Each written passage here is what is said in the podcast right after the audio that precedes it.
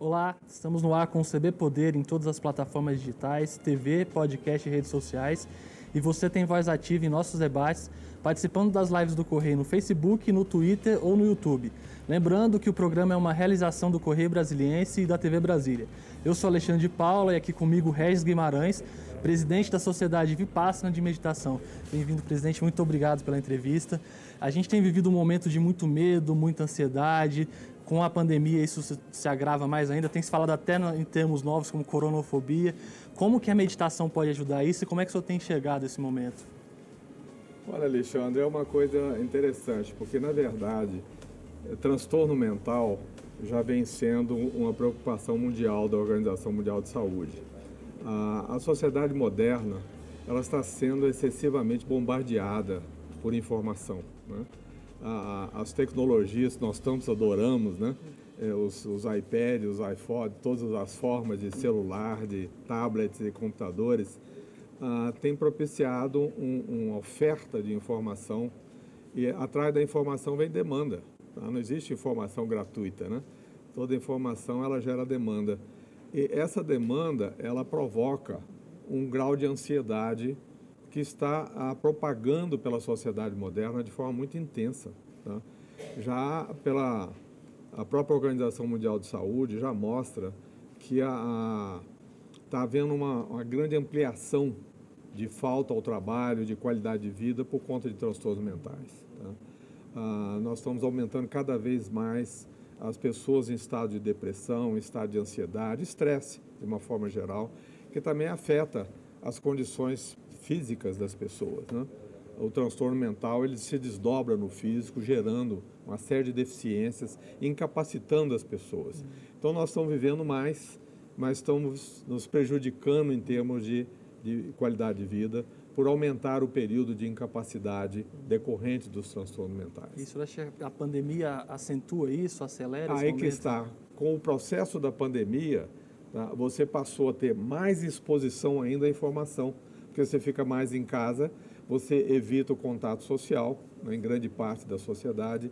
É, essa menor convivência é, social que nós somos, somos obrigados a ter por conta da pandemia, está nos expondo mais ainda a essa situação. As pessoas estão procurando mais ainda né, o contato das mídias sociais.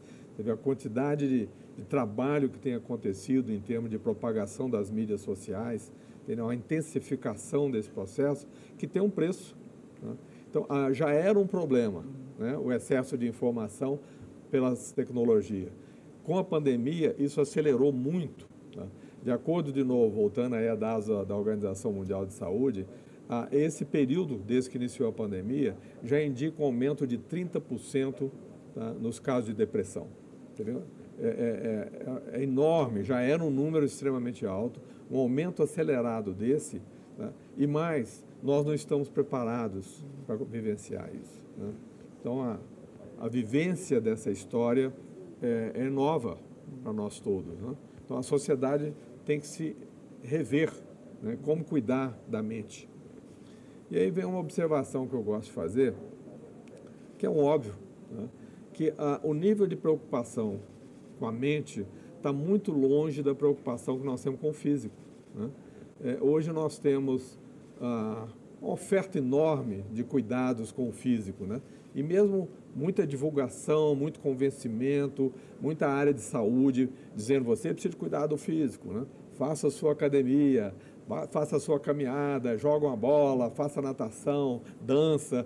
Você tem cursos de yoga para todo lado, você tem academias em todo lugar, você tem clubes. Então, oferta de possi possibilidades de você cuidar da saúde física é enorme. As crianças, né, no, no primeiro ano, lá no, na creche, já tem exercícios físicos, né? É, tem lá sua academiazinha né, de, de, de exercícios físicos. Né?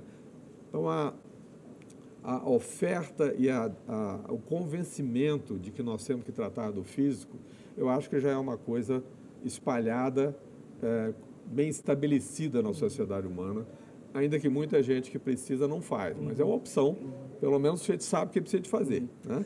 Nós somos meio malandros, né?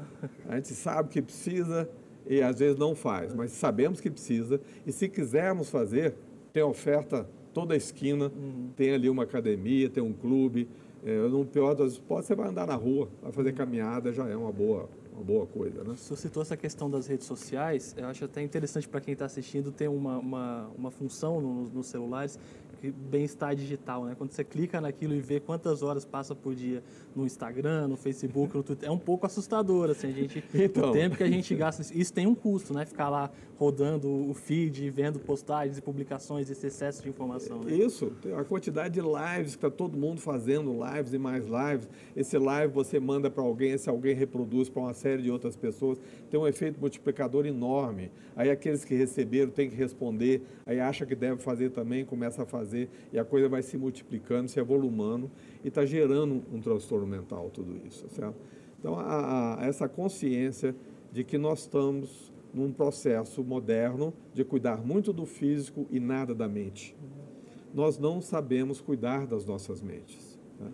Os transtornos mentais, além de provocar distúrbios claros da própria mente, como ansiedade, depressão, estados de estresse de, de uma forma geral, Tá? Ele também tem uma, uma, propagação no físico, uma série de doenças físicas, fibromialgia, transtornos de déficit de atenção, ansiedade. Né? Ele, ele gera uma condição no físico que perturba a circulação, perturba o coração, perturba a respiração, perturba a digestão, perturba o sono.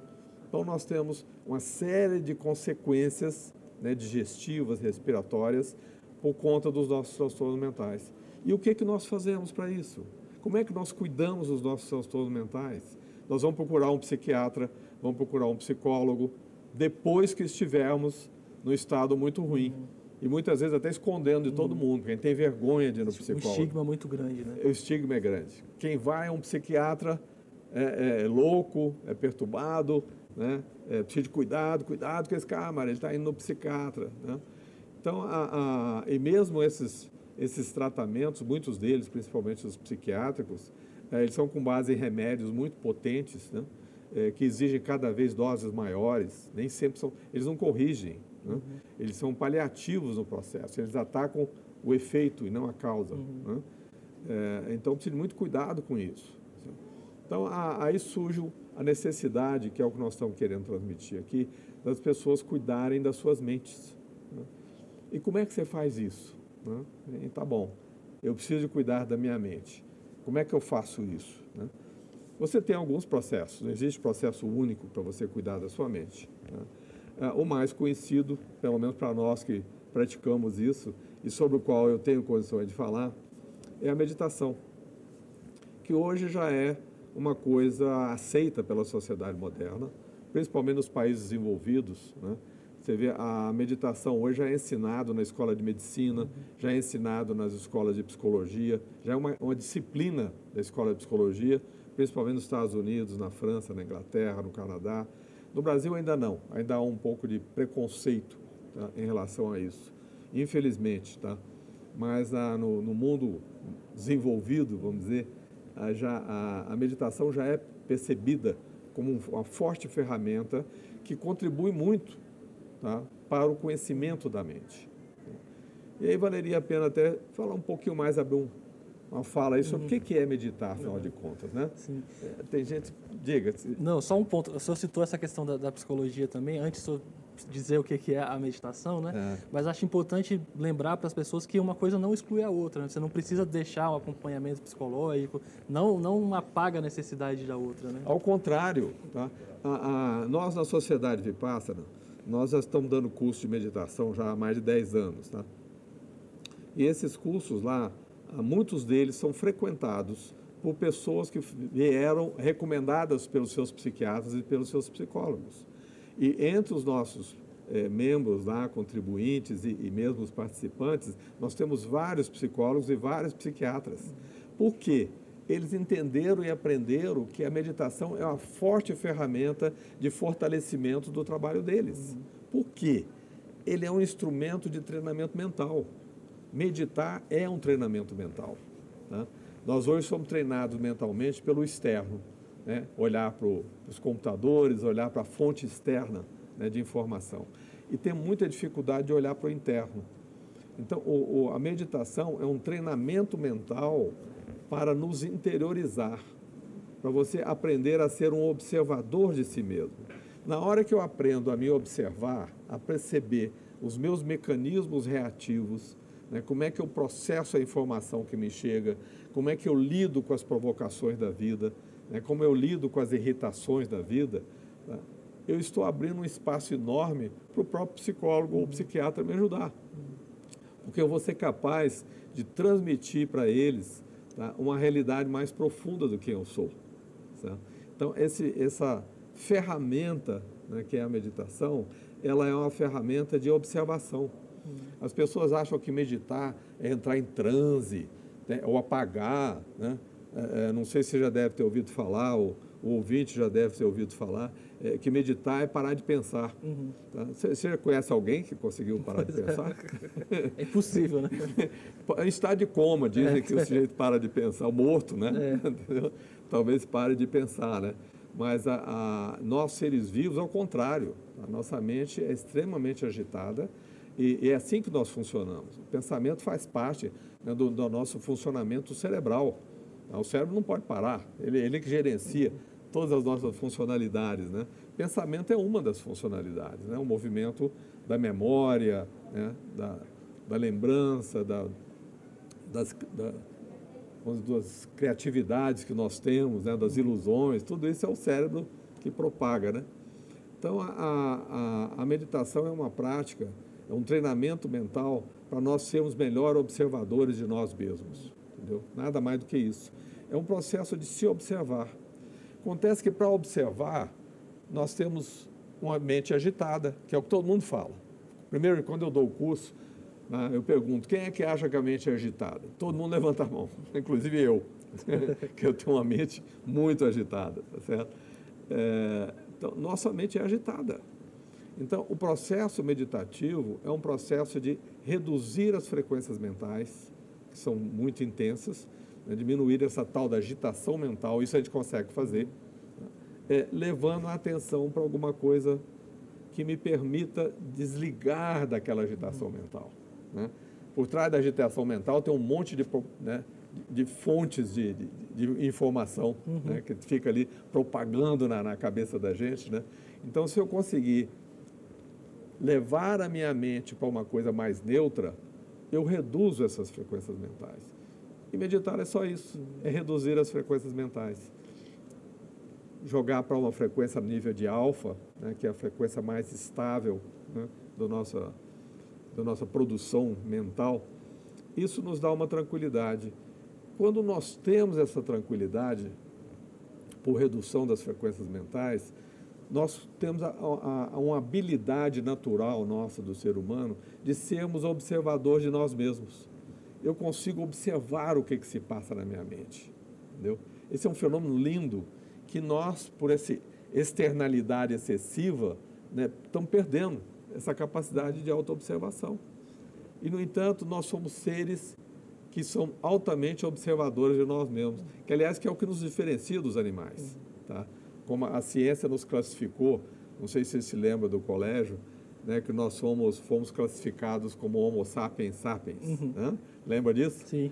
Nós, de 250, 200 mil anos para cá, né, nós passamos a, saímos de, de homo, homo habilis, Homo erectus e passamos a ser o Sapiens sapiens. Né?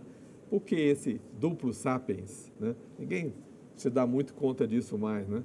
É o saber que sabe. Tá? Quando você está com raiva, você sabe que você está com raiva. Quando você está com ciúmes, tá? você sabe que você está com ciúmes. Né?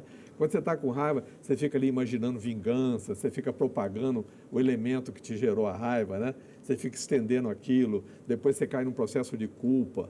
Entende? E tudo isso você sabe. Né? Tanto que você fica repetindo. Né? Quando você está com raiva, você fica repetindo o elemento da raiva várias vezes. Né? Essa emoção, então, raiva, ela é extremamente prejudicial no nosso contexto. Né?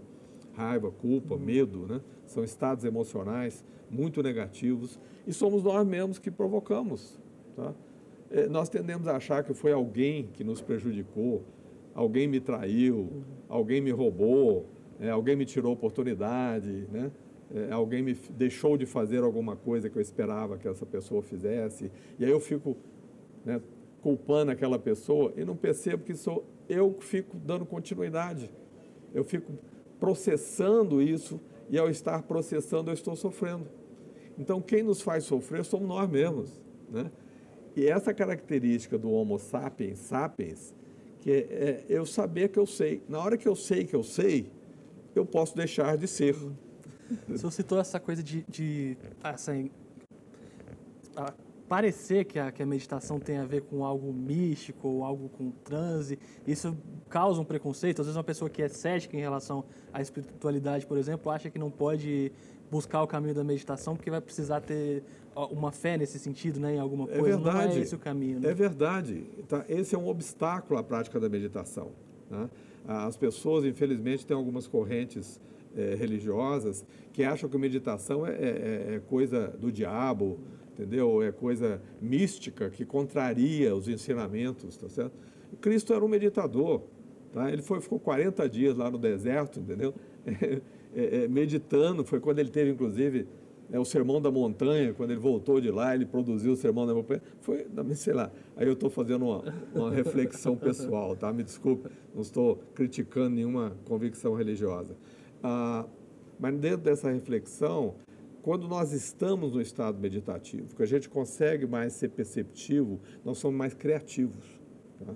A, a, nossa criatividade aumenta. Então não tem nada de místico, entendeu? Não tem nada de negócio de, de flutuar, de, de ler a mente dos outros. Isso é fantasia. Entendeu? Eu medito há mais de 40 anos. Nunca tive nenhum sinal desse tipo. Convivo com meditadores de, de, lá do Tibete que meditam 20 horas por dia, entendeu? Durante a vida inteira. E ninguém tem isso, tá? Essa, essa coisa, não. Isso é, é mito. Uhum. Tá? Então, esse lado, infelizmente, né, prejudica né, as pessoas a, a, a, se interessarem pela meditação, né? Então, é um, é um infelizmente, é um, um, uma verdade que acontece. Né? Essa coisa de parar de pensar, são inverdades que, que dizem por aí, escrevem. Uhum. Se você vê aí no Google, Tá? Tem aí um bocado de gente que escreveu isso. Isso é uma bobagem muito grande e, infelizmente, atrapalha e afasta. Muitas religiões têm prática meditativa. O cristianismo tem, tá? com o nome de contemplação. Tem práticas, eles fazem retiro de meditação.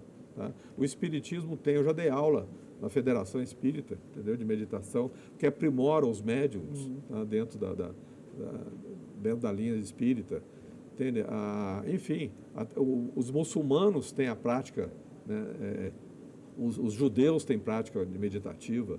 Então, a, a, isso é o um aspecto religioso. Uhum. Mas hoje perdeu essa conotação religiosa. Meditação hoje é um assunto de ciência, é um assunto da medicina. Tá? É ciência da saúde mental. Pesquisas hoje são enormes. Eu poderia ficar aqui horas falando sobre as pesquisas científicas sobre o efeito da meditação no nosso cérebro. Uhum. Tá? Importante fazer essa, essa diferenciação né? e mostrar isso. Né? E mostrar. E, e hoje a ciência, felizmente, e, e, é curioso isso, porque como o, o, a ciência se interessou muito pela análise do funcionamento do cérebro, de 30, 40 anos para cá, depois que começou a ressonância magnética, abriu uma, uma área de pesquisa enorme sobre o cérebro. Porque os cientistas tinham muita dificuldade de ver o cérebro. Tá? Eles só viam, ou seja, morto, aí o cérebro não está funcionando, tá? Ou quando viam, era no caso de um acidente, que você tem que abrir o cérebro da pessoa, ou quando fosse tirar um tumor. E assim mesmo é uma visão parcial, porque quando você vai abrir para tirar um tumor, você abre só um, um, canto do cérebro, né? E você vê aquilo ali só um, um pedacinho, né? Com a ressonância magnética, é lindo. Você vê na tela do computador, aí viva a tecnologia, né? Você vê na tela do computador o cérebro ali, onde é que está indo a energia. Entendeu? Quando você provoca raiva numa pessoa, ela está ali na ressonância, você vê o local do cérebro que fica energizado, entende? Quando você força a, pessoa num estado meditativo, você vê qual é a área do cérebro que está trabalhando. A pessoa está fazendo um movimento físico, qual é a área do cérebro que movimenta. Então, hoje nós temos um, um conhecimento do cérebro, assim, fantástico, graças à ressonância magnética. A gente precisa fazer só um pequeno intervalo, mas já retorna. Um minuto e a gente volta com mais CB Poder, que hoje recebe Regis Guimarães, presidente da Sociedade Vipassana de Meditação. Até já.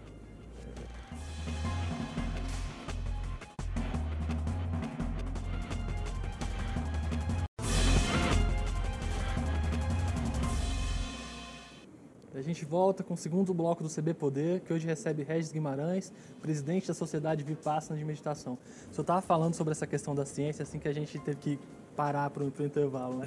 Queria que o senhor falasse um pouco mais sobre isso, acho que um tema importante para tirar esse mito, né, essa mistificação em torno da, da, meditação e como é que isso também pode ser observado com as técnicas da ciência moderna hoje. Sim, a,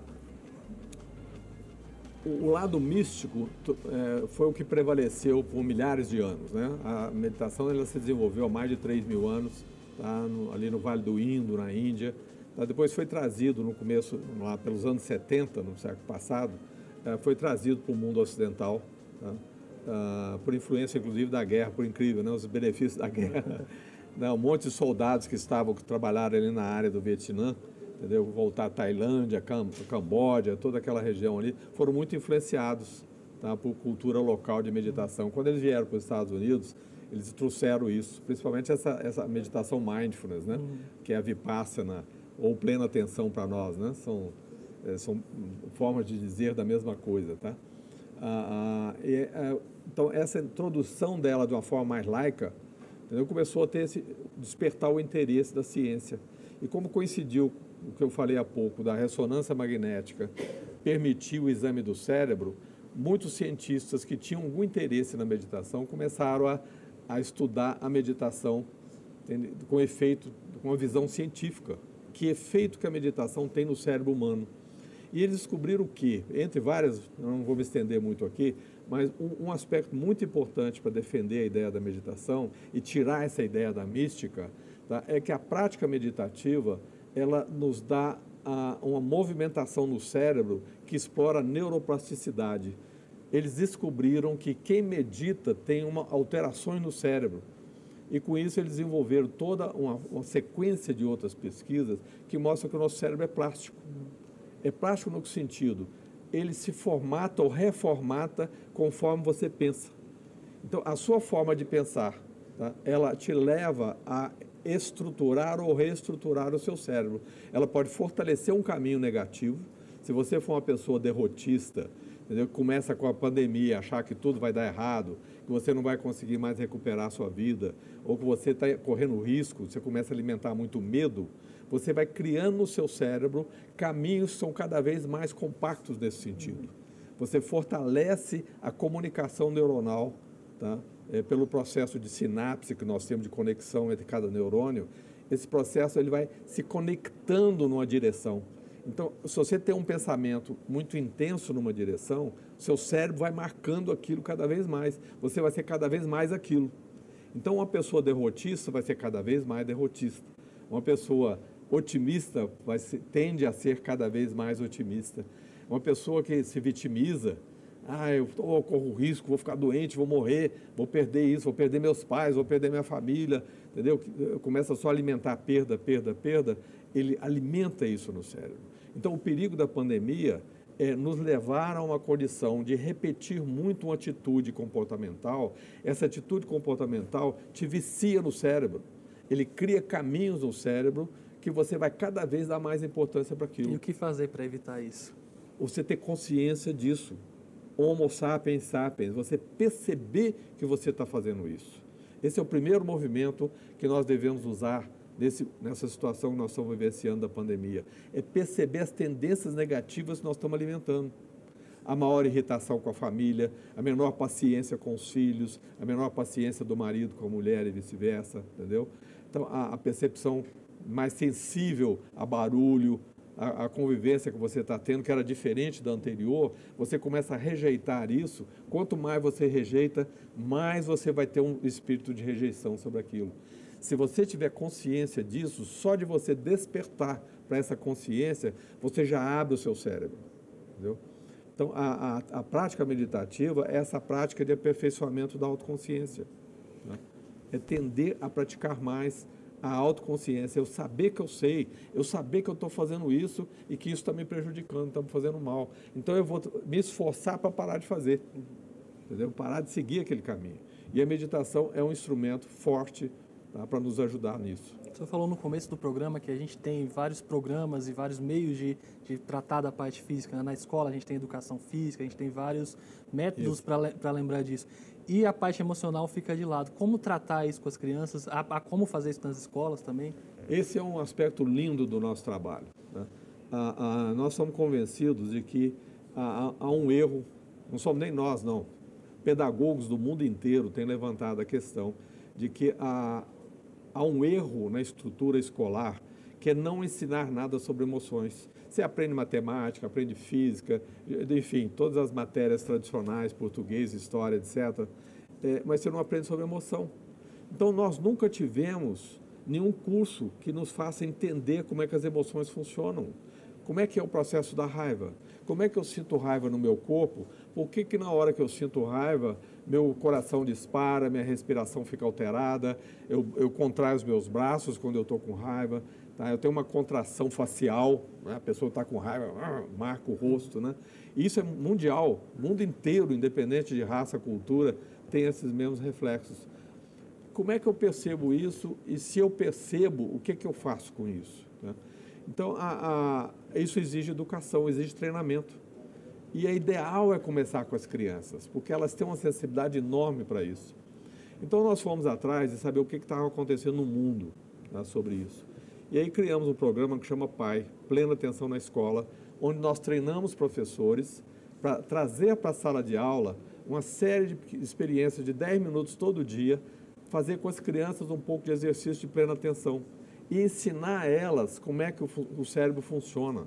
Elas adoram entender como é que o córtex pré-frontal funciona, como é que a amígdala, que é o, o, uma glândula que nós temos no cérebro, não tem nada a ver com a garganta, tá? é o mesmo nome. É, é, essa amígdala dispara o nosso processo reativo de raiva, de medo, entendeu?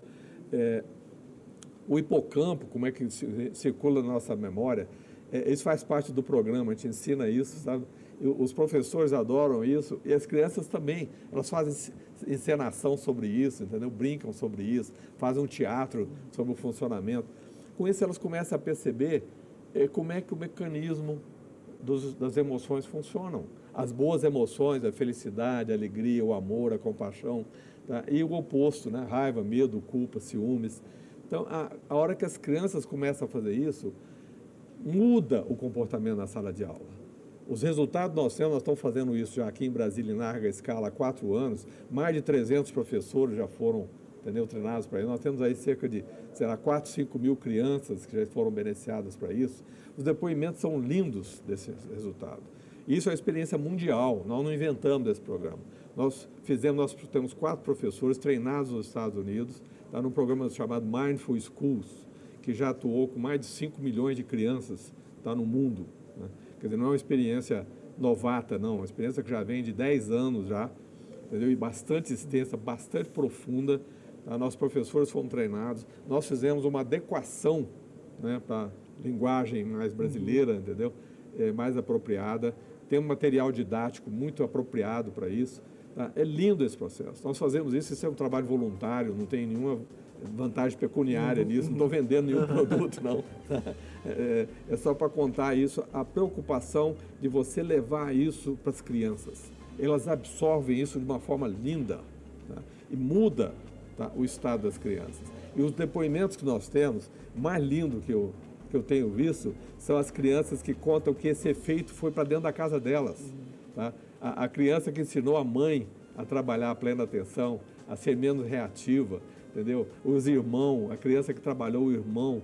É, é, olha, é uma propagação do bem tá? esse processo. Tá? Infelizmente, nosso tempo está acabando, a gente tinha muito assunto para continuar conversando, mas eu agradeço muito pela Gostaria. entrevista. Acho que quem quiser que tivesse se interessado pode procurar também na, no, no, Facebook, no Instagram, na, no Eu só site. aproveitaria, nós temos curso de meditação, uhum. a todo, todo mês nós temos um curso.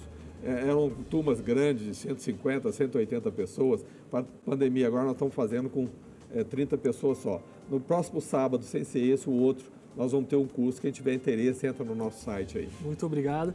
CB Poder fica por aqui. Obrigado pela companhia. Até a próxima e tchau.